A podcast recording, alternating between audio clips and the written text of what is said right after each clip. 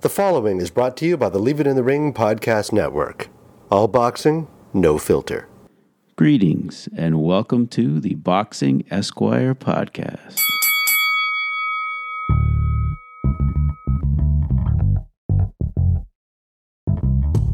Welcome to another edition of the Boxing Esquire podcast presented by The Ring and RingTV.com and distributed by the Leave It in the Ring network. My guest on this episode is David Berlin, the former executive director of the New York State Athletic Commission. We had a great conversation. We got into how he uh, got into this sport and his friendships with uh, Teddy Atlas and Don Elbaum, uh, his current client, Dimitri Salita and Salita Promotions. Uh, also, uh, him trying to get his uh, management company off the ground, Four Corners. Um, also, uh, spoke about his old job at the New York State Athletic Commission and, and some of the issues that he dealt with, including um, drug testing in New York and getting fighters healthcare insurance, and how much the uh, promoters have to carry in insurance for each fight. also, got into instant replay um, how he assigned judges and referees. Um, and also, we spoke about a national commission, which he is a, a, very big proponent of. So, great conversation. Really hope you enjoy. It's my great pleasure to be speaking on this episode uh, to one of my favorite people in the sport, the former executive director of the New York State Athletic Commission, uh, Mr. David Berlin. Welcome to the Boxing Esquire podcast, David. Thank you, Kurt. just as you know, of course, a, a fire truck uh, goes by, and already we've got a got audio sound effects here. But uh, but hey, wait, um, just wanted to. Uh, We're nowhere in New York City. exactly, exactly. So yeah, I wanted to I wanted to, to talk to you about a, a number of issues, but, uh, but but before we get into all that, I just wanted to get a, a little bit about your background. So uh, where are you originally from? Sure. I grew up in Amherst, Massachusetts. It's a college town where Amherst College is located and the University of Massachusetts. And my parents were teachers. My dad was a professor at the University of Massachusetts. Uh, taught Shakespeare, uh, Samuel Beckett, Eugene O'Neill, um, and he was a boxing fan on top of that. Oh, nice. so that's where that's where I gained my interest in boxing from from my father.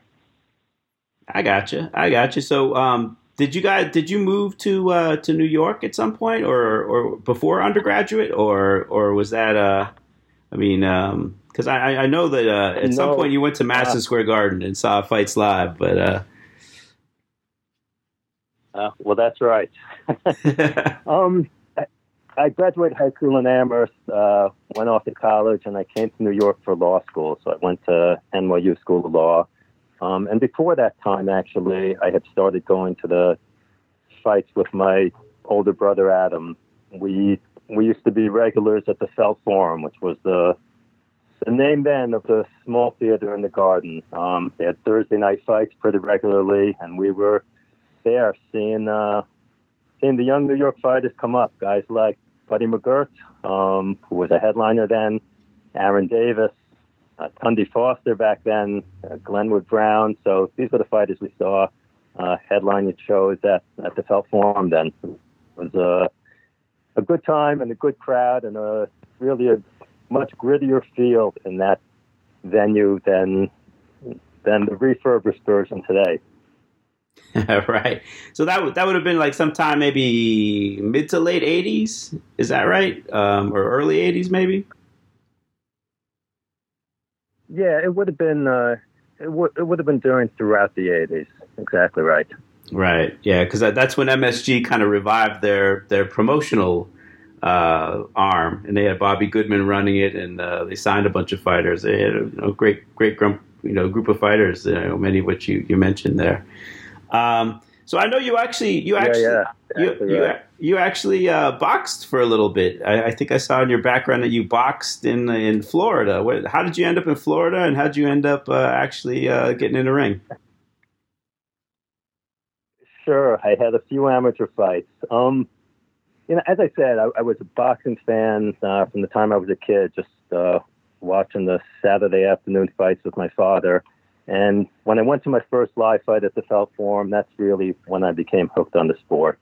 Um, so when I came to New York to go to law school, I saw a class in uh, it was a magazine. I don't. I doubt it's still around, but something called the Learning Annex, and there Oh, was yeah. a class uh, with Bob Jackson called White Collar Boxing.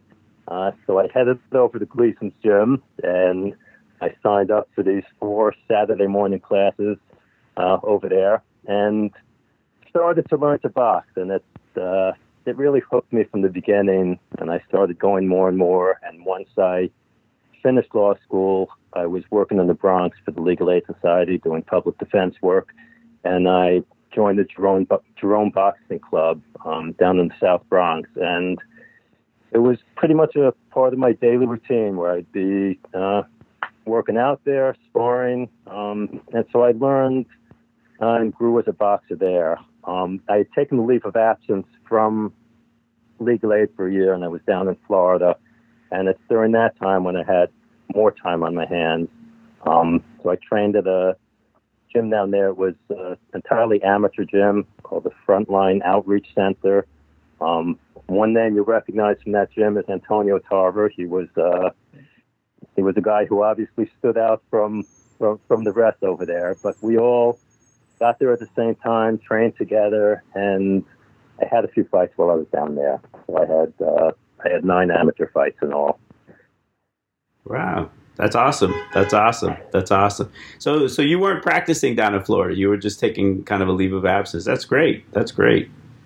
That's great. So, Yes, leave of leave absence are always great. yeah, especially from practicing law, could, all us overworked lawyers Yeah, fantasize about that. Yeah, for sure. Um, Yeah, exactly right.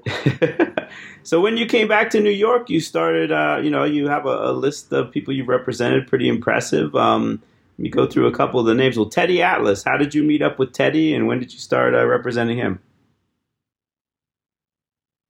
Sure. You know, that was really, uh, I met Teddy at the time I started getting involved in boxing on on this side of the sport where I represented fighters and people in the boxing world. Um, I was at, I was at the Legal Aid Society doing public defense work in the Bronx for about 10 years. I left there in 1999 to go out on my own. And I, I had always had an interest in somehow getting involved in the sport. I wasn't quite sure how I would do it. Uh, but once I went out on my own, I had really a couple of chance meetings with different people, and that um, allowed me to get this to know this world a little bit more. Um, one of those was with Teddy Atlas, a friend of mine, uh, had a nonprofit uh, organization where that brought programs to the schools, and I was on the board. And he let me know that through some other connection, one of the awards they were going to give out that year was to, as he described it, one of the commentators on the Friday Night Fights. And I asked him who it was. He didn't know the name. Uh, I said, is it Teddy Atlas? And he wasn't sure about that. I said, well, let me know. I said, if it's Teddy Atlas, I'd like to go with you to meet him. So sure enough, it was Teddy, and I joined him for that meeting. And Teddy and I hit it off really from from the time that we uh, first met. We were talking boxing. Obviously, I uh, knew the sport um, certainly more than the guy I was going there with. Uh, and Teddy, you know, in his typical generosity, the uh, first day I met him, gave me tickets to uh, fights in Atlantic City. A couple of tickets. Uh, he was training Michael Grant at that time. Card headlined by Arturo Gatti and Nicky Ward, their third fight. Um, so I was able to head down there, and uh, Teddy and I have kept our friendship all these years. Oh, that's great. That's great. That's great. Um, so Don Elbaum, the bum from my hometown, Erie, PA. How did you uh, how did you hook up with Don? That's right. Well, a lot of good boxing men from the area, right? Don. Elbaum, Mike Acri, and uh, Kurt Emhoff. That's right. That's Uh, right. Well, yeah, uh, I actually met Don uh, through Teddy. Um, interestingly, the connection uh, which got us over to Teddy's house uh, was someone who knew Don. So Don had set up that meeting, um, which I didn't know at the time. Um, so in a sense, I met Teddy because of Don, and I also met Don because of Teddy.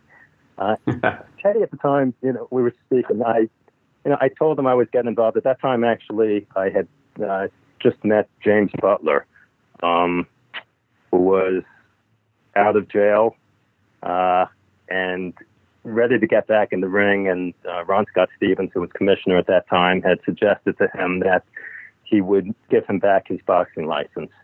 Um, and through a mutual friend, I I'd known James actually because he also used to work out at the Jerome Boxing Club. But we ended up uh, meeting again uh, through a mutual friend, uh, and I eventually managed James Butler. Um, but it, it's about that time I was starting to get involved in the sport, um, and naturally went to Teddy about it, and he said, "Let me put you in touch with a few different promoters. Maybe they can help you out. Maybe they can give you advice." Um, and he gave me the names of about five guys, uh, you all promoters you would know, of course. And Don Elbaum was one of those names. Um, so, uh, again, typical of the way Teddy operates, he not only gave me the names and numbers, but he called ahead to each of them uh, to make sure they knew that I'd be calling them and, you know, asked them to help me as they could. Uh, the one man in that group who actually helped me was Don Elbaum. So he was living in the Philadelphia area at the time and said he'd let me know next time he was in the city. So we met at a diner and started talking and, uh, you know, I've had that relationship with Don ever since. It's, uh, you know, first a friendship as with Teddy and, and uh, also a, a lawyer-client relationship at times. Um, so I've known Don from about the same time or just after I met Teddy. Gotcha, gotcha. So I, I see a lot of, uh, of, of, of world champions that, that, that you represented. I'm wondering if you, you managed them or, or it was more legal representation, like Michael Moore and Iran Barkley, Saoul Mamby, Juan Laporte, Aaron Davis. Were those guys still fighting, or, or was it more of a legal thing when you represented them? Uh, more of a legal thing. It, it, this was really uh, when most of those names you mentioned uh, were retired. They had issues that came up, uh, mostly New York fighters, as you see. So I, uh, you know, it's a small community, as you know, the boxing community. Right. Certainly the New York boxing community. So uh, situations came up, and uh, I would help guys out, mostly on a pro bono basis. Um, but the, you know, Iran Barkley, I have a close relationship to, and and the others as well. I helped out when I could. Right. But it was after their fighting career, and I, I was not managing them. Okay. Okay. Gotcha. Gotcha. So currently, you're representing a former client of mine, Mr. Dimitri Salita, and Salita Promotions, and uh, you know, I guess uh, you know, came very close to having uh, you know the the linear heavyweight champion a week or so ago with uh, Otto uh, Wallin. Uh, Right. t- talk about uh, what's going on with Salita Promotions. Sure. Um, after I left the commission, um, or after I was uh, forced to leave the commission, I should say, Dimitri approached me. Um, he called me a few days later. Uh, we met, and he asked me uh, whether whether I could uh, basically be of counsel to his promotional company. Um, so we came to an agreement, and we've done that ever since. So I do represent Salita Promotions. Um, John Wirt, who you know, um, also does some work for Dimitri for his promotional company. Right. Right. Um, So, so uh, most of my legal work actually these days is, is for Dimitri. I mean, I do, uh, as you know, other work as well. Work for Egis Klimas, for Dave McWater, um, you know, number of fighters. Uh, but uh, the bulk of my work these days is for Salita Promotions. Um, he he does, as you know, promote Otto Wallin, uh, a fighter I'm connected to, and yeah, Otto had a great performance a couple of weeks ago. I mean, he he went into the fight as an unknown heavyweight from Sweden and emerged, you know, showing what he is, showing his, his real character. Um, and it's something that his team knew ahead of time, the kind of character he has. And he showed it in the ring. He shows it outside the ring all of the time. Um, but he, he, he proved himself on the big stage that he belongs in the mix of uh, top heavyweights today. So it was a, uh, you know, despite it being a loss on his record, it was really, uh, it was really his coming out party, um, where he showed what he is and, and showed where he belongs. Um, and he clearly belonged in the ring with Tyson Fury that night. Absolutely, absolutely. It's funny. I, I had uh, Tim Smith on the podcast from the PBC not not uh, a few days ago, and uh, we're pretty much in agreement. If that fight happened in New York instead of uh, Nevada, probably would have been stopped with that cut because, it, I mean, Nevada kind of tends to let these things go. I don't know if it's because their history with like the UFC and you know where a guy's like half his brain is showing and they let it go. But uh, I mean, even with that, I mean, you know, even I think recently, right, with Badou Jack, there was a horrible cut that they let go in, in Vegas. I, in, but New York seems to be a lot more stringent. I mean, uh, I mean, would you would you agree with that with that statement? Uh, yeah, it's hard I to say. Right? I think that the fight, um, you never know. It, it's there's a good chance the fight would have been stopped somewhere else, but you know, it. I honestly hate to, although I think that's a reality. I don't like talking in those terms because I don't want to take credit away from Tyson Fury, who himself showed his character in that ring and showed his toughness to be able to battle through something like that. So, you know, all credit to, to Tyson Fury for his performance as well. Absolutely, absolutely, yeah. I mean, it's it's no joke to try and fight when, when you can't see out of one eye, especially with a guy as big as Otto swinging at you. So, yeah, definitely a very gutty performance by by Tyson. Now, you're also on the other side of the table. You you you have a management team, right? The Four Corners Management with uh, with Zach Levin and and um, Kevin or Keith Sullivan and uh, Nicole Atlas, Teddy's daughter, right? So, uh, talk about some of the the fighters you're representing. You got it. Sure. Well, you know, we're actually just getting started as a business. It's a it's a good group of people, um, all of whom I have a friendship with, all of whom I believe in in terms of their integrity, in terms of their knowledge of the sport, their background in the sport. Uh, so it really is a good group. And as you mentioned, uh, Zach Levin, uh, Keith Sullivan, who's uh, worked with me at the commission, he was actually there for longer than I was. He was a deputy commissioner for about five years, and you know represents fighters. Uh, and like me, he and like Nicole as well, we all uh, do pro bono work as counsel for Teddy's Foundation, the Dr. Theodore Atlas Foundation.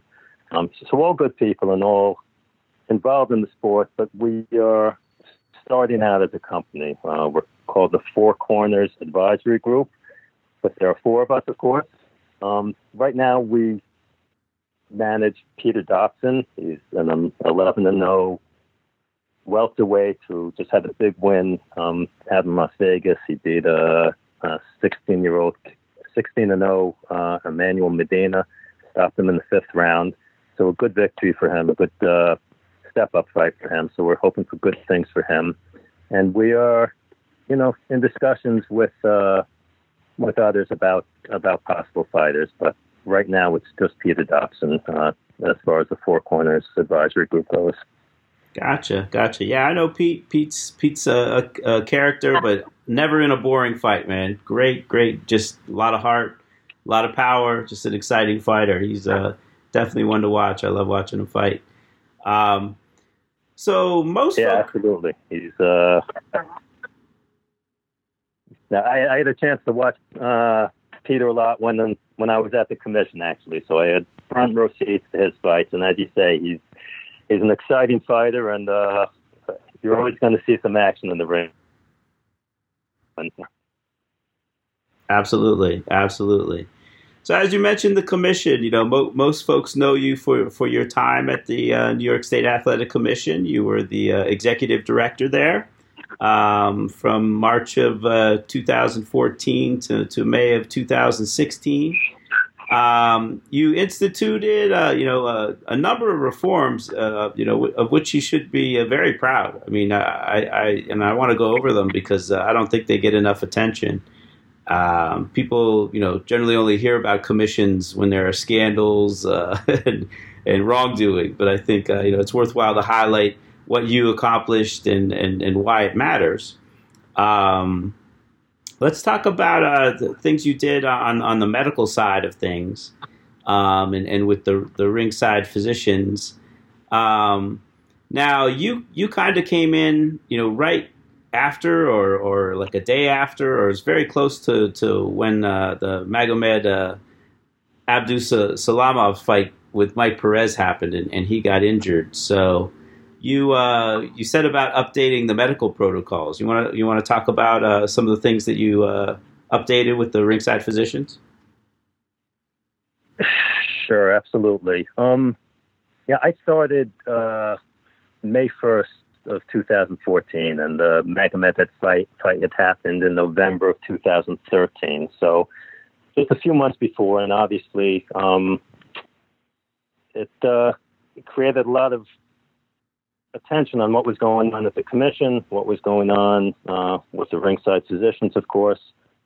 Um, and, and, on a larger level, there was uh, an investigation being conducted by the Inspector General to see what was done or what wasn't done um, during that fight. So it's at that time that um, I was hired as executive director of the New York Commission.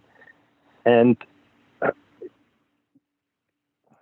what I came to uh, was a place that I felt needed more consistency, more professionalism, uh, specific protocols in the way that we handle situations, um, not just with the ringside physicians, but you know, in a larger way, the, we, the way that we uh, dealt with fighters at weigh-ins, at fights, uh, inspector protocols, um, and so I tried to bring you know, mo- most importantly, a respect for the boxers and their teams and the boxing community in general, and also a consistency in the way that we operated. I always felt it was important um, that all of the inspectors, all of the ringside physicians know this is the way we're going to operate, to find a proper way of operating and to institute it so that fighters, fighters in New York, fighters coming from out of town, uh, because of our consistency, would know what to expect when they came to New York. Um, and so, toward that end, I worked on establishing specific protocols, uh, both for the ringside physicians, um, uh, something that I worked with uh, Barry Jordan on, and also for the inspectors in terms of the way that uh, the way that they did their jobs in the dressing rooms. Right. That was that was an issue I know in, in, in the Mago case, which I think just settled out. Um, right. I mean, I, I think you know, right. uh, you know how how the the after fight care was handled, and I know that the the plaintiff's attorney, I think it was Edelstein, I, is it Paul Edelstein? I, I, I forget his name, but he's trying to yeah, to exactly. get. Get I think he's he's trying to get uh, some sort of you know further reform where I don't know if there's like a waiting period or or some sort of Although I think a waiting period would be a little dangerous, but I, I mean, I, I, mean, I don't know. I guess either way, it's it's it's it's dangerous. You know, if you have the fighters, I mean, I would think you know if, if you're suspecting injury, you just send them to to the hospital as opposed to having them wait around. But um, I mean, I, I, don't know. I, I have to get a little more well versed, but he, he's looking to uh, to uh, to to have some sort of reform where there's there's there, you know it, it kind of uh, the, the, fighters get a little more carefully uh, observed after the fights. Right. That, that's actually something. And, and, right now, the chief medical officer is someone named Nitin Sethi. Um, and Dr. Sethi was a ringside physician uh, during my time at the commission. Uh, very good man, very good neurologist, uh, and a guy who genuinely cares about boxing and the fighter. So I think it's great and he is someone who's proactive in terms of uh, in terms of creating reforms. And New York really, under his leadership, is becoming a leader in this in this area. Um, obviously, that's one of the one of the issues that he's confronted, um, and and I believe he's instituted a policy whereby fighters are observed now. Uh, they aren't simply checked and cleared if there's an issue, and of course this is always difficult and always will come down to a doctor's medical judgment. Uh, but if there's obviously if there's a serious issue, they send them to the hospital for a CAT scan, for any treatment that's necessary. Um, but if there's any kind of uh, suspicion, they, they do have a waiting period where doctors check on the fighter, um, make sure that he's okay before signing off and releasing him. So I think uh, Dr. Sethi is is right in his approach. He's very practical. He's very knowledgeable. As I said, he's a neuro- neurologist who's been involved in the sport for some time. And it's great to have somebody in that position who, who cares, who's proactive, and who has a tremendous amount of knowledge to bring to to bring to what he's instituting. So it's uh, it's very good that he's in place there. Absolutely, absolutely. Um, another area that, um, and I'm interested because I, am not as well versed um, on the details of this, although I kind of looked into Nevada. But as far as you know, protocols regarding um, you know PEDs, um, you know, obviously, uh, you know, your your predecessor had a kind of infamous case with Erik Morales where there was, you know, he had tested positive, but he had tested positive um, you know, it, it, was a third party testing group, USADA, who had conducted the testing. It wasn't testing by the commission, so it was kind of a novel issue at the time, and and uh, you know, the commission was you know there was kind of a, a, question about whether they had authority and whether that that that testing you know should be given any weight by the commission. Um, and all of this, I think, it ended up springing up like you know the, the week of the fight because USADA hadn't reported anything to the commission either, you know, until like the week of the fight that there had been a positive test for for PEDs. So, um, what did you institute, and and and um, what is the policy in New York right now, as you know, for in in regards to like third party testing, like a VADA or a USADA uh, doing testing on fighters for fights in New York?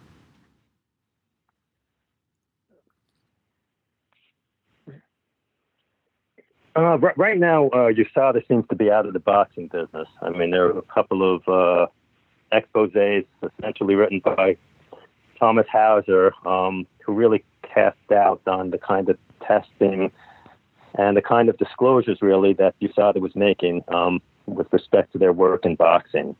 So, uh, as far as I know, nobody is using USADA at the moment for testing in boxing. The, the the go-to choice and the good choice is Margaret Goodman's organization, VADA. So um, certainly they've been involved in testing in New York and Nevada as well. In fact, they, they did testing for the Tyson Fury Otto Wallin fight uh, recently out there.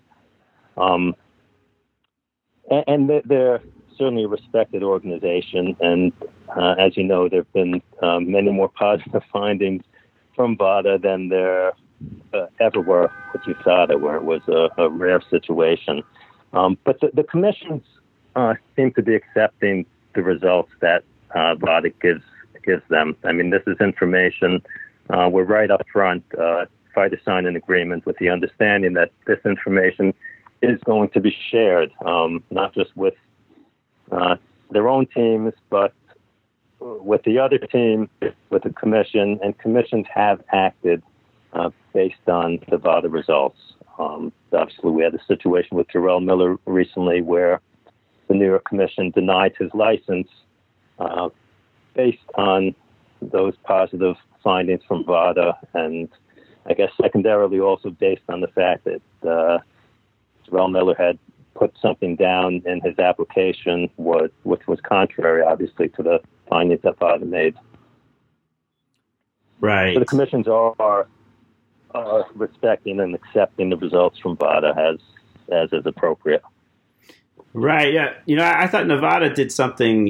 I think they kind of took it a step further, where they kind of codified it, where they they you know there's a there's a section of their uh, doping anti-doping uh, um, uh, part of their regulations where.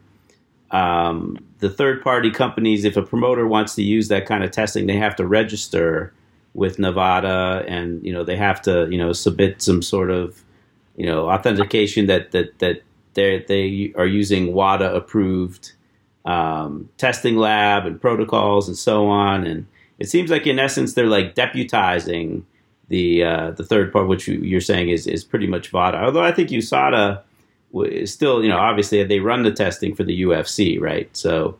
Um, so they're still involved in, in, in combat sports. But um, but uh, you know, they, they, they kind of like deputized um, VADA and, and, and, and USADA to to almost like do testing on behalf of the state, or at least you know there you know there's not the issue of whether the the commission um, can recognize the test or not. I mean, um, do you see New York or other states kind of adopting something similar to to Nevada? I mean, do you think that's a good idea, or how do you feel on that? Yeah, listen, I don't know the answer as to what New York will do. I, I, I was unaware of that, frankly, that they had codified, but I think it makes perfect sense. I mean, clearly, uh, even commissions with the will to do something right in terms of uh, PEDs and PED testing don't have the budget to do it. Um, so the testing that's done now, urine tests before and after the fight for title fights in New York, uh, really doesn't reveal a whole lot. Uh, particularly if you're testing somebody who's uh, being guided properly, who knows how to use these right. uh, uh, performance enhancing drugs in a way where they won't be found. Um, so the tests in place in the commission are virtually worthless, and the the only kind of testing that uh, works would be the unannounced testing that VADA conducts and that USADA also conducts. Um, so it, it, certainly makes sense what uh, Nevada has done if they've if they've if they've codified this. Um, it's again, there's no budget for it on the commission level, and bigger promotions are able to afford this kind of testing um, and order it at least for their most important fights. Um, so I think that's a, a good thing. And, and, Bob Bennett has done a, you know, a, he's he's another guy who's proactive, who's trying to do right for the fighters and for the sport. Um, he cares about what he's doing, um, and he is trying to codify certain things, like uh, like this, as you mentioned, also uh, the instant replay rule that they put in place a few months ago. I understand. Um, so he's put it down. He's put pen to paper, um, and you know this is exactly the way a commission should operate, where where whatever you're going to do is written down so that the public knows, so that it's clear, uh, so that there aren't issues later about uh, whether you whether you're making up rules as they go along or whether you really have something in place that's consistent that the pub boxing public can see and that the boxers know about. So I, I give credit to Bob Bennett uh, for leading that commission and, and putting these, putting pen to paper on these things. Absolutely, absolutely, yeah. I mean, you know, in, in, in, anything, you, you need notice. You know, you need you need notice of what the rules are and, and transparency and, and consistency. Um, so uh, yeah, I, I, really like what, what the Nevada Commission did. I wish more more um, more commissions would uh, would adopt that that approach. Um, another thing I wanted to get to, um, which comes up a, a lot with boxing fans you know, when, when they complain about the sport, and it's obviously a very legitimate um, complaint, is that fighters don't have health care. Um, and I know as, as commissioner, you uh, you worked in partnership with a with a not for profit that was connected with the uh, Department of Health to enroll uh, New Yorkers in uh, the New York State's uh, health marketplace. So you uh, you educated the fighters on how to apply for for some of these programs. You want to talk about that? Yeah, absolutely. This is uh, an initiative I started uh, shortly after joining the commission. Something I thought was very important. I was obviously aware of the problem that you have fighters uh, in a dangerous profession, and not only dangerous when they're fighting before a crowd, but dangerous also when they're in their boxing gym sparring getting ready for a fight. Um, this each of the states has, has every state has a um, that a promoter purchase medical insurance that will cover any injuries to a fighter on the night of a fight. Um, though there are in different states different limits as to as to what kind of coverage a promoter needs to purchase. Um, you know, which ranges from ten thousand to a hundred thousand dollars in terms of medical insurance. Um, but what wasn't in place was a comprehensive policy for fighters to be protected.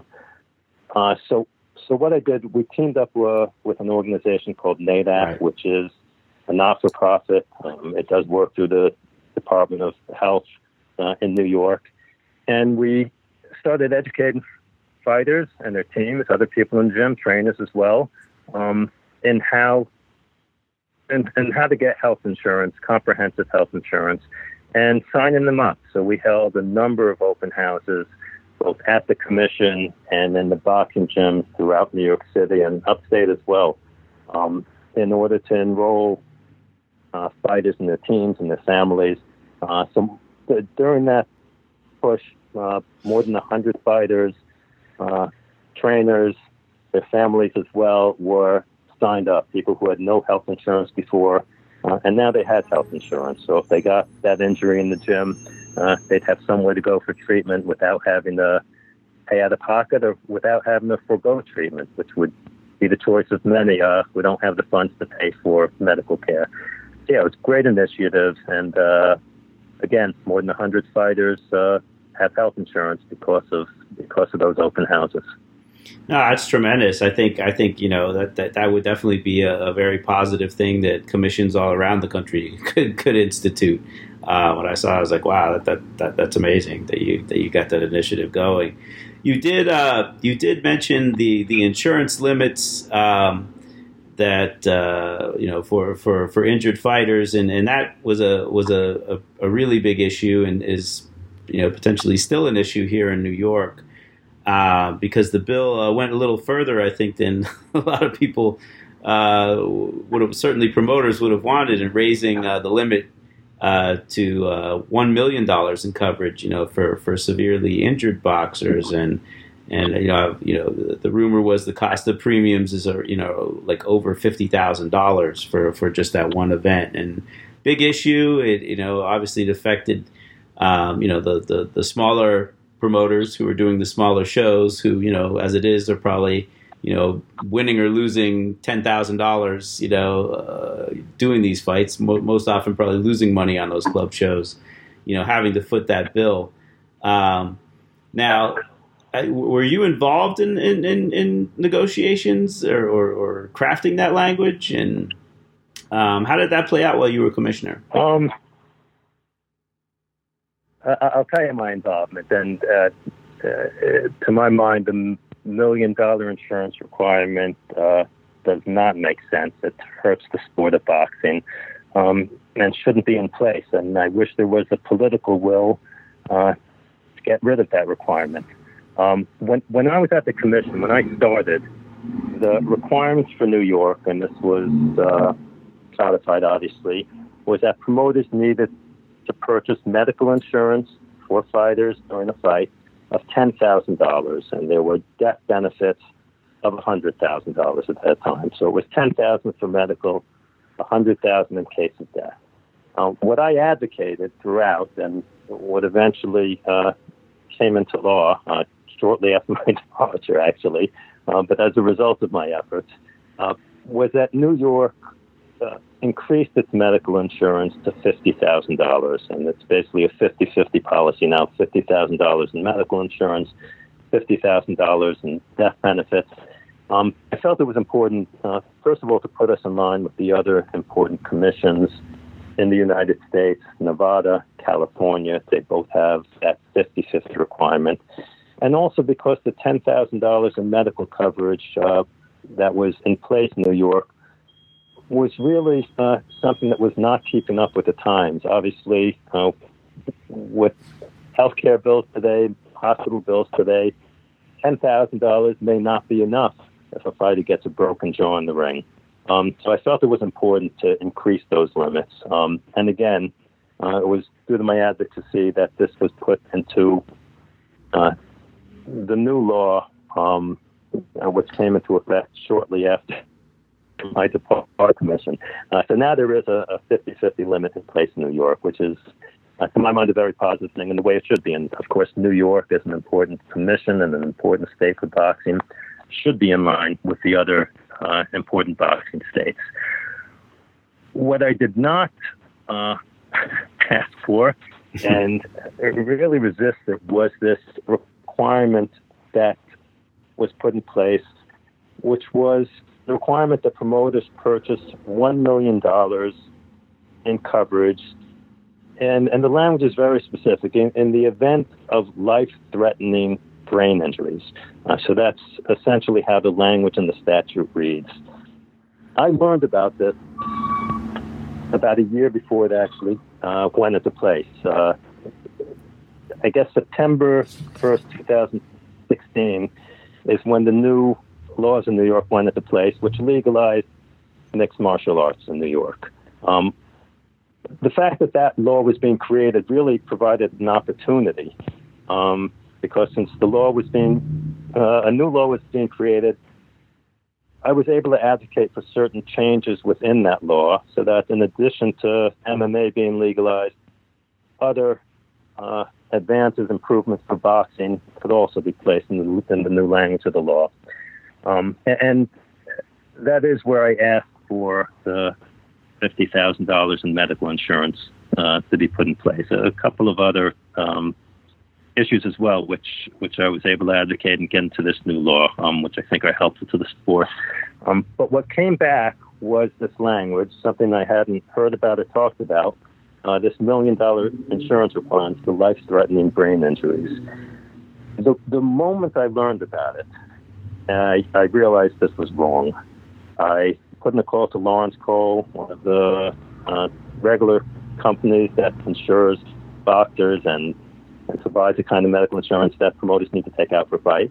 And I, I asked him, you know, what is this going to mean?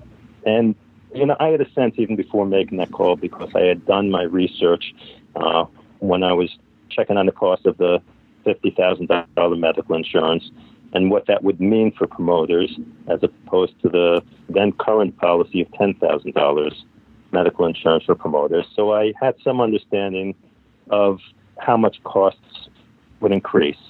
Um, Lawrence Cole's reaction was what mine was, was that this is going to potentially put boxing out of business in New York.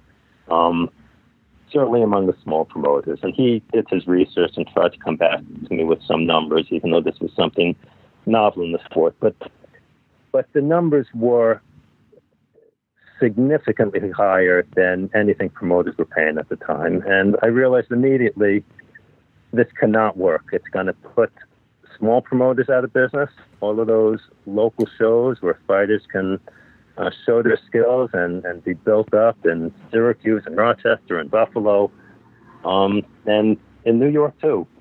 Uh, it, it's going to put them out of business, and it's even going to create problems for the larger promoters. Um, and, and, sure enough, just to digress for a moment, when this law came into effect, September 1st, 2016, uh, for several months after that, there was not a single boxing show in New York. So I believe, certainly through the rest of 2016, uh, I believe there were no there was no boxing in New York um, from the moment this law was instituted. So it, it clearly had an effect, and the small shows uh, still aren't going on. The local promoters that I worked with in Syracuse and Rochester, uh, they're not doing shows anymore, and it's on account of the cost of this million dollars in insurance. My my sense of it is that it was a political decision, uh, probably a political decision uh, in reaction to the Magomed case, um, but one which was not thought through and one where the politicians didn't do their homework. Um, so it certainly sounds good if you don't know the issue, it sounds good. Oh, great, a million dollars in insurance for life-threatening brain injuries. That's really going to help these guys out. But what sounds good on the surface, on the surface, is really something that has done a disservice to the sport of boxing in New York and to the fighters who want to ply their trade in their home state, in their home communities. Um, so what it did is it put in place a requirement which, you know, if, if we're honest about this, a million dollars in insurance would not help Magomed. Uh, this man, for his care, needs multiples of that, and, and he received that in the settlement, um, which is a good thing for him and for his family. Uh, but a million dollars in insurance does not do much for a fighter who's in that condition. Um, but what it did on the other end is it put small promoters out of business and it made it more difficult for larger promoters to promote in New York.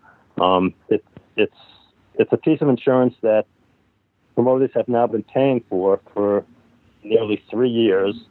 It has not been used yet. There hasn't been a need for it, which is of course a good thing. Um, but you're talking about an extra expense, which which puts a uh, dampener on on the boxing business in New York and gets rid of club shows where smaller fighters uh, and their in their communities are now unable to fight in New York. So it's it's it's done little good with a political decision again. No one did their homework. No one got on the phone like I did the day I learned about it to speak to Lawrence Cole. Uh, they could have gotten on the phone for half an hour and gotten to the bottom of this and understood what effect this would have on the boxing business. Uh, but no one bothered. They put in place something that sounded good um, and refused to revisit it. I was, as I said, I learned about this about a year before it actually came into place because um, the law which legalized MMA uh, was being considered a year earlier than it was actually passed, and uh, there was thought that it would pass, but it, it, there was a few votes short that year. So they had a year to deal with this, and it was a year in, which I was pushing um, and saying this has to go. Uh, but again, uh, the politicians had their way, and that law is in place, and it it continues to damage the sport because we don't have, uh, you know, other than the occasional show by Lou DiBella and Joe DeGuardia, um, and credit to them to being a, for being able to make ends meet. Um, it has done away with uh, small time boxing with uh, local club shows in New York State. Yeah, it's crazy. I I, I remember uh, some people were kind of accusing the UFC. I mean, the UFC obviously lobbied very hard uh, to to get the, the legislators to to allow MMA in New York, but some were saying that you know they put it in their head uh, the, the, the million dollars in coverage. But I can't imagine that they would that they would do something where you know they're going to end up having to pay extra, you know, more than they're paying in any other uh, any other state as well. It does sound like something right. politicians kind of botched. so I think you're right. I think the UFC uh, was also against it. I, I, actually met with Marc Ratner and other executives from the UFC um, during this period, and they, um, at least in what they shared with me, absolutely opposed this this extra requirement. So I know the rumors were swirling out there about UFC being responsible, but from my information, it's exactly the opposite. They they they were against the idea and understood that it's uh, not a good thing for combat sports. Right, right. So, so there's that. But uh, but also, you know, while while you were there, you you had uh, seminars for referees and judges and inspectors and um, you know, and, and I think I've seen you talk about this as well. I mean, your philosophy, you know, in in assigning referees and judges, you know, you, you based it on, uh, you know, their, their, their proven ability and performance, uh, you know, so that the, the fighters got treated fairly, especially in the big fights. You wanted to put like, um, you know, New York's best judges forward, uh, so that so that there were, you know, you know, fair decisions that came down when when you know there's a big spotlight on on the fights. Um, now, I, I, wanted to ask you: Is it is it? Um, I think you also said that, that, you gave the camps an opportunity to to object to certain officials for cause. Um, now, is this codified in, in, in, in, the rules, or was this something that was more discretionary with with the commissioner? Um, it, it was a rule that was put in place at that time. Um, you know, as you said, my my, my belief the commission was that our first mission is to serve the boxers, um, to make sure that they're treated fairly, um, not just to enforce safety requirements, but to make sure that there's a level playing field uh, when these fighters fought, and to make sure that the right man or woman uh, had his or ha- her hand raised at the end of a fight.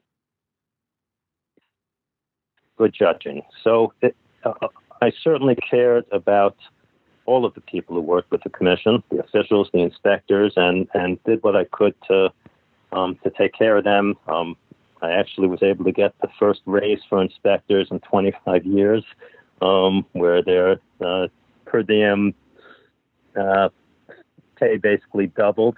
Um, so I was looking out for them, but but always um, my understanding was that the, our first mission was to serve the boxers, and, and that meant putting the proper officials in place. It also meant, as you mentioned, having regular seminars so that uh, referees could learn from each other, judges could learn from each other, inspectors could learn exactly the, the kind of protocols they should be instituting, consistency, um, and and the idea always of respecting the fighter, serving the fighter, not using the position in, in in, in any other way, in any abusive way. Obviously, that sometimes comes with uniforms and with uh, and with patches, um, right? And and with that kind of uh, authority. So the emphasis was always on using our positions in the right way to serve the boxers and their teams to understand what fighters are going through about to step into the ring and to make their lives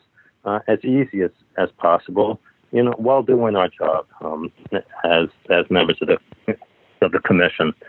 Um, and yes, part of serving the boxes was absolutely getting the right officials in place, and uh, I was the person in the position who had the who had to use my judgment to make those decisions. And and yes, I would always choose the referees that I thought were right and the judges that I thought were, right and were going to uh, give both fighters a fair fight. Right. Yeah. I mean, I know like Bob Bob Bennett is taking a lot of stick for this because uh, you know um, what he you know because it's I mean judging is so subjective. It's it's it's you know very intelligent, reasonable people can differ as as to who won a, a competitive fight.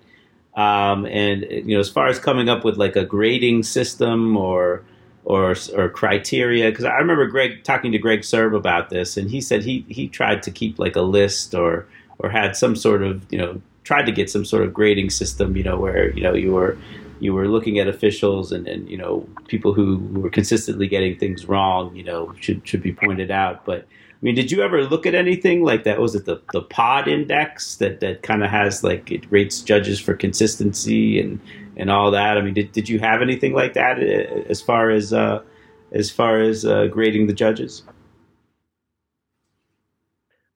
Uh, listen, as you say, it is it is very difficult. Obviously, what judges do is is subjective to a degree, though there there's certainly a right and wrong answer, and in most cases, with most rounds, with most of what referees are doing. Uh, but judgment does come into it, and obviously judgments can differ. Um, in terms of judging the judges and the referees, um, I would say that's just as difficult. It's something that I always try to keep track of. I would always take notes during fights, after fights. Uh, often my attention would be on referees and what they're doing in the ring, uh, judges' scorecards as they're coming in. Um, and I would, and again, this is part of the learning process and the growing process. I would speak with or meet with referees and judges um, in, in, places where I saw a need for that. Um, so I'd get on the phone and I'd speak to a referee about um, his or her performance. Um, you know, many of them I had very good relationships. They, they would call me or they would stop by so that we could discuss the last fight they did. I mean, I think these sessions were helpful, not not as a not as a means to criticize, but as a means to allow officials to grow. Um, you can look at tape, you can learn some things you did, you can grow better, um, and and I think that happened with many of the referees um, who were there. So there there was an attention to that. Um, you know, pod index is something I looked at. I think it's a worthy tool. Obviously, it's it's not the final answer, and um, you know the, the creators of it, uh, Podgorski, you know, says that himself. This isn't the final answer, but it's another tool that commissions can use. And so, yes, as a tool, I think it's something that's useful. Um, I don't think there'll ever be a perfect system in place for uh, being able to grade referees and judges in a strictly objective way. A lot of it does come down to judgment. Um, but whatever data we can gather, you know, including what the pod index gathers, is is useful in making those decisions. Um, in, terms of giving the camps a say, um, that is something that I put in place while I was there. It was uh, it was put out there as as a commission rule. It's not in it's not in the statute certainly or the rules, but it was simply a commission policy um, and one that we abided by. I think they may have changed that. Uh, some of the language in that policy after the time that I left, but essentially it it gave the camps notice. Uh, I think it was about three weeks' notice of uh, a, list of possible referees, possible judges. So without giving them the names of who was going to be officiating, it was a number of names, um, and with the understanding that it's from that list that we would select the officials. And we would ask the camps, do you have any objections? If you do, let us know who, let us know why, and give us your reasons. If you have any documentation, if you just want to uh, explain your reasons, uh, go ahead. And, you know, I allowed them to do it either in writing or simply in a phone call because obviously uh, camps might be wary about criticizing particular officials in writing, and I understood that. Um, so um, camps would, on occasion, have an objection. Uh, I would, of course, make a determination whether it was legitimate or not legitimate and make the appropriate selection of officials. But the entire list were officials who I felt were qualified and competent to judge that particular fight. Um, and sometimes officials were struck off that list based on the objections of a particular camp. So it seemed to me a fair way uh, to, to approach this. We're going to we're going to put qualified officials in place, but if there's a reason to object, and listen, as I said before, it's a small community. Sometimes people know each other. Sometimes it's improper to have a particular judge judging a particular fighter if if he knows the camp, if he knows the trainer. Um, so, so that was the reason for that policy. Give, give the boxers and their camps a say.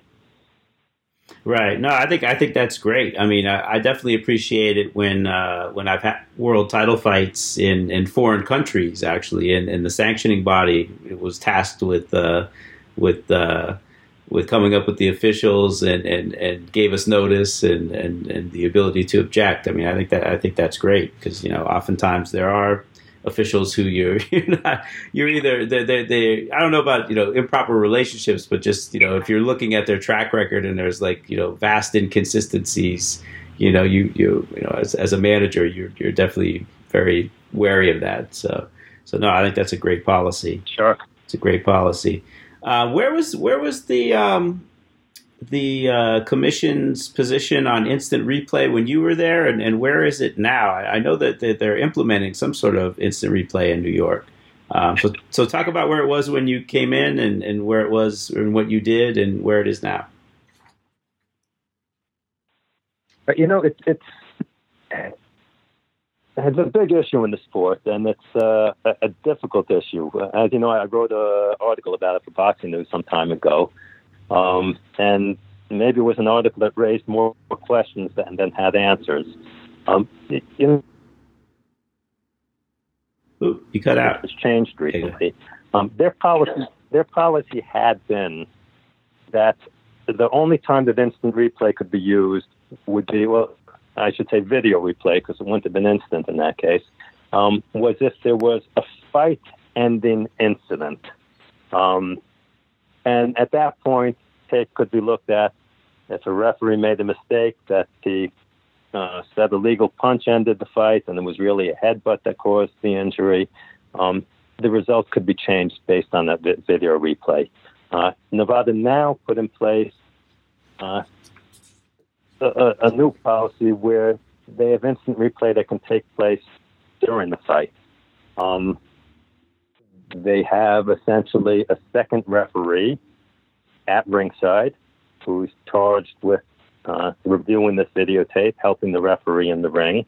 Um, make calls when the referee in the ring, who remains the ultimate arbiter of, uh, of you know, what's happened inside the ring, um, consults with them. Um, so they have a system now where that referee ringside can look at videotape, so can the referee in the ring, so can uh, you know Bob Bennett along with them, of course, um, and review something that happened inside the ring. There are really, you know, there are difficulties both ways. I mean, the, the I spoke to uh, Keith Kizer years ago when he was running the Nevada Commission, um, and he felt that the appropriate way was only to review video at the end of a fight for the reason that you don't want to interrupt the flow of a fight.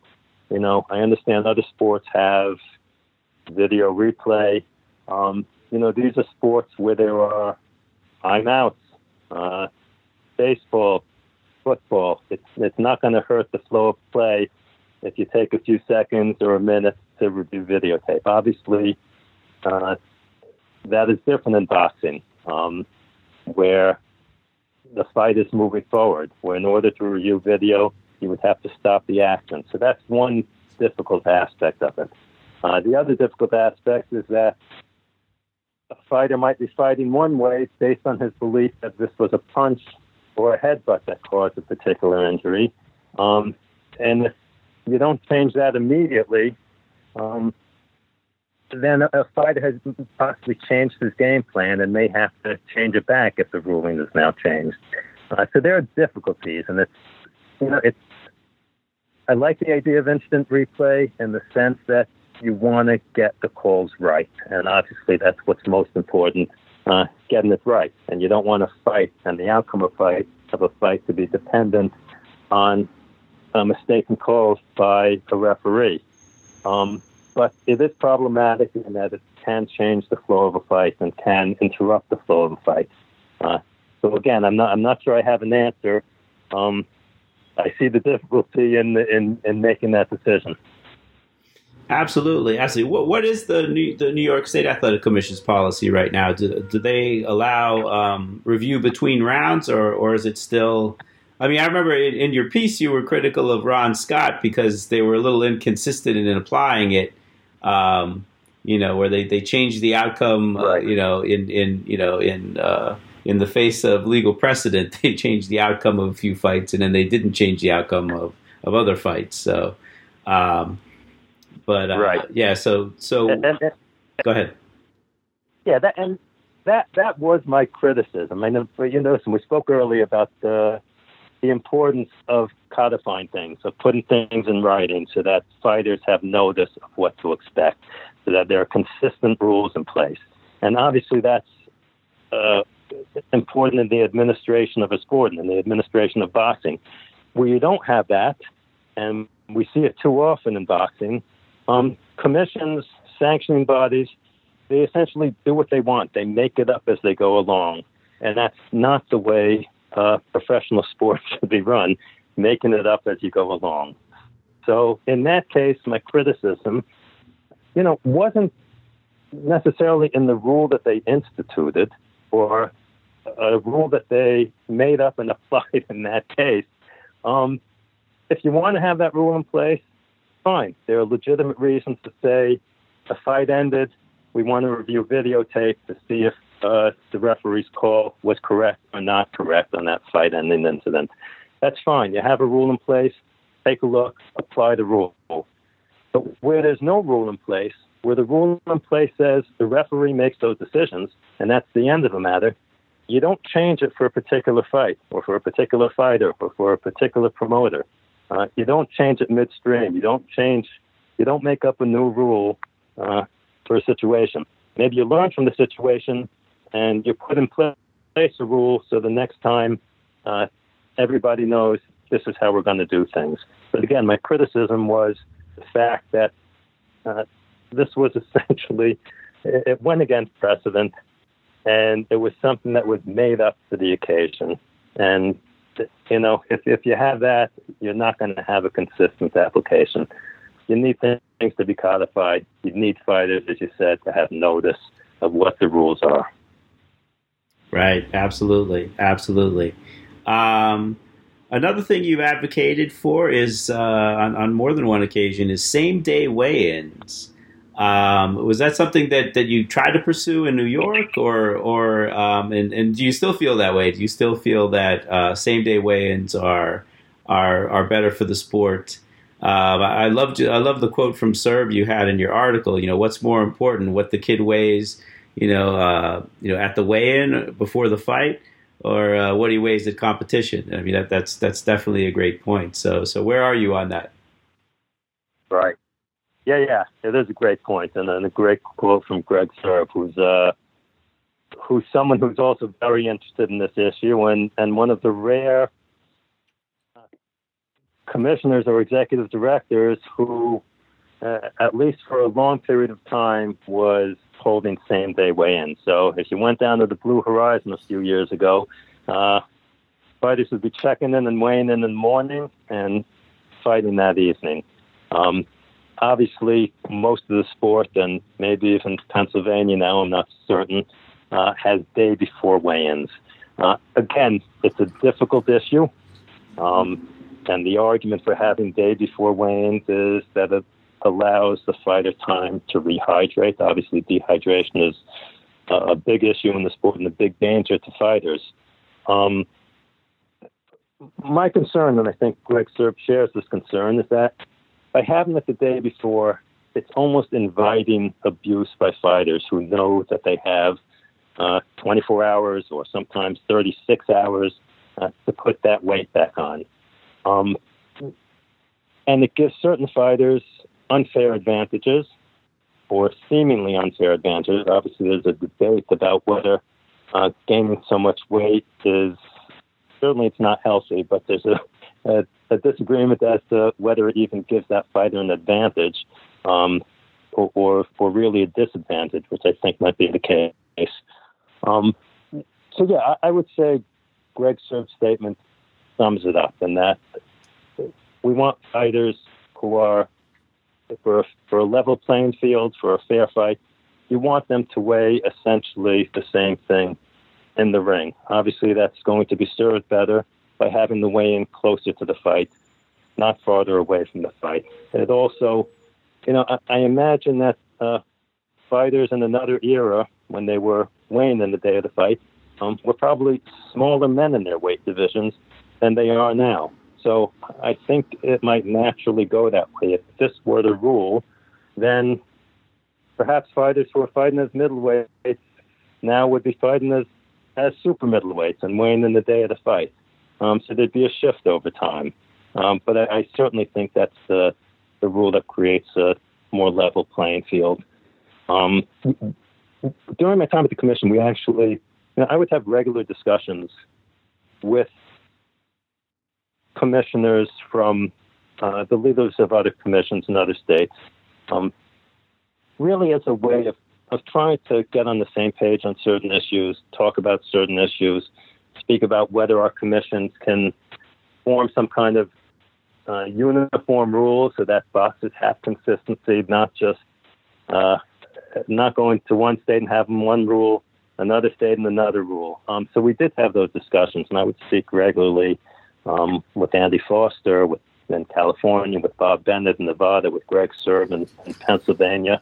Um, and, and, we did speak about this issue and how we could get it done and how we could get it done in a safe way. Um, unfortunately, we didn't come to a conclusion. But my, my thought at the time was perhaps we way to scientifically determine what a fighter's lowest safe weight is, as they do in wrestling. There's uh, body fat testing.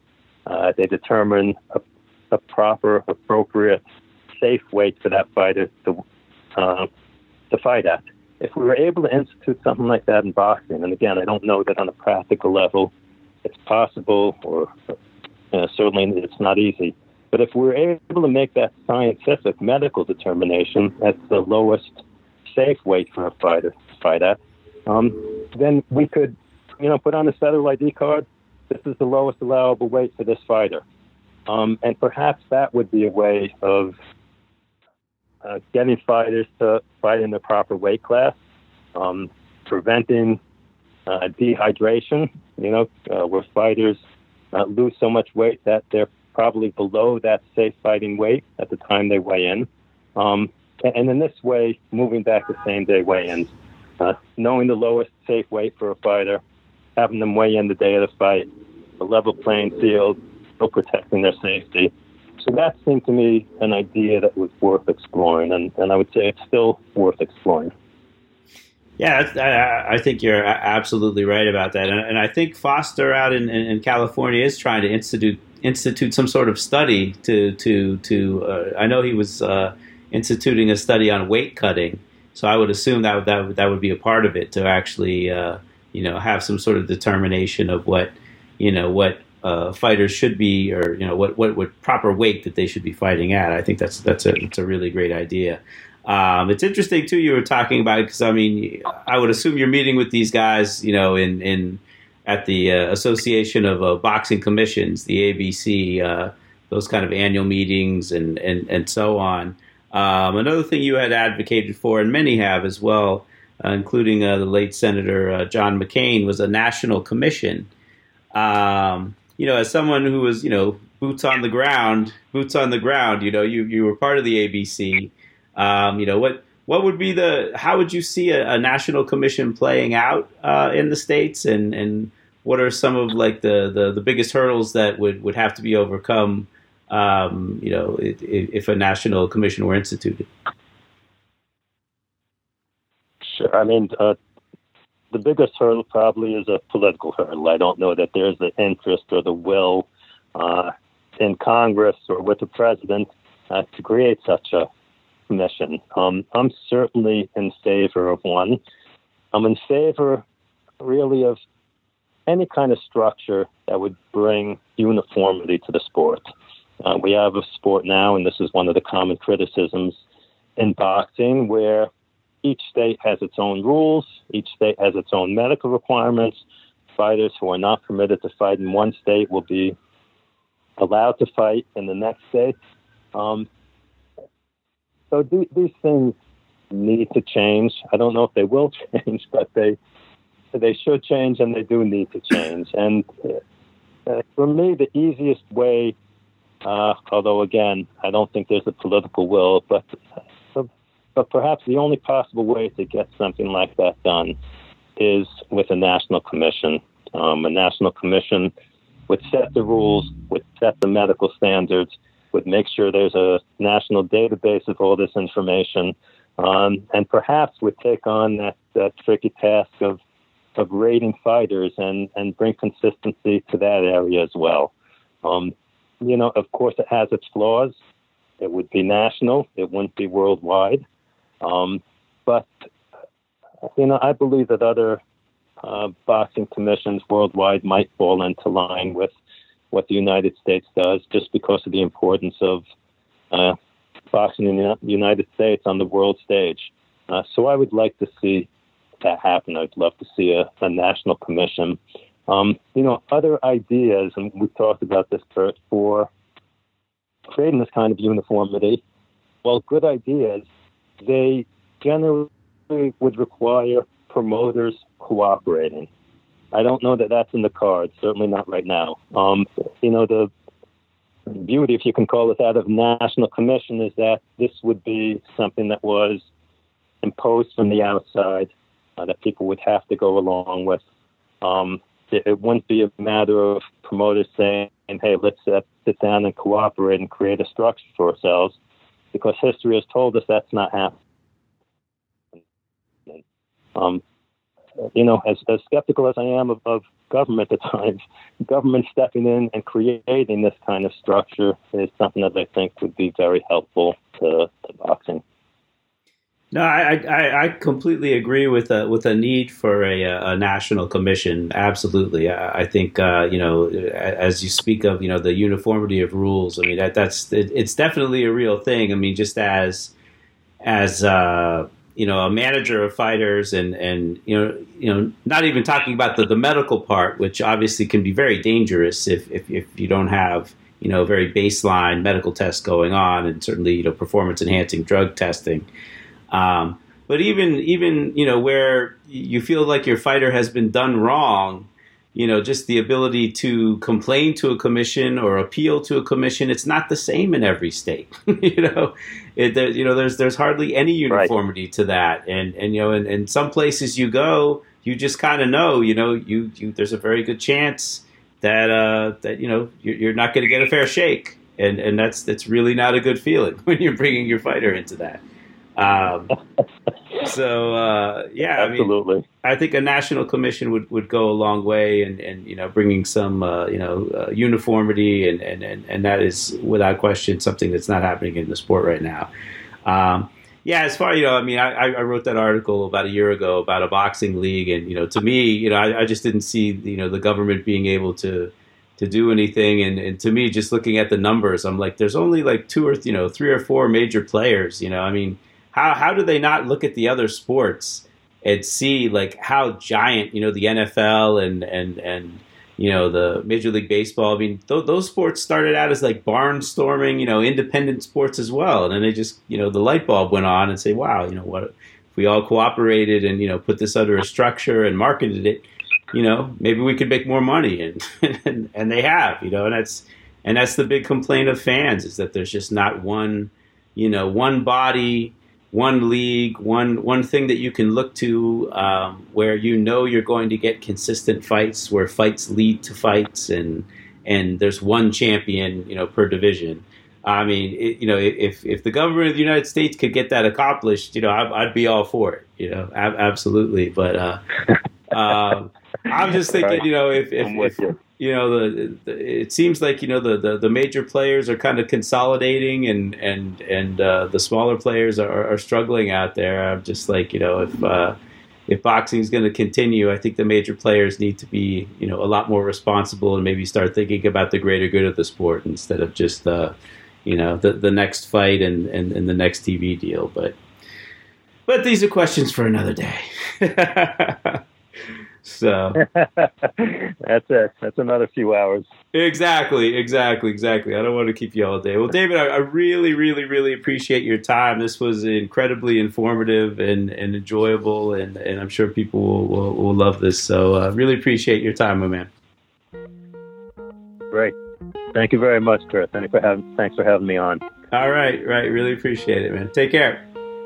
All right. Bye-bye. Bye. And that will do it for another edition of the Boxing Esquire podcast presented by The Ring and RingTV.com and distributed by the Leave It in the Ring network. Really like to thank David Berlin for taking the time out to speak with me. I thought that was a tremendous conversation. I, I learned a lot. Uh, just a great guy. Uh, love to have him back again soon. Um, if you like the podcast, please leave a comment or a rating on iTunes, Spotify, Stitcher, Audio Boom, SoundCloud, or wherever you access the Boxing Esquire podcast. I really appreciate it as it helps new listeners find the podcast. And also, do not forget to check out my companion piece to this podcast on ringtv.com that features quotes and background on my interview with David. And until next time, folks, so long, everybody.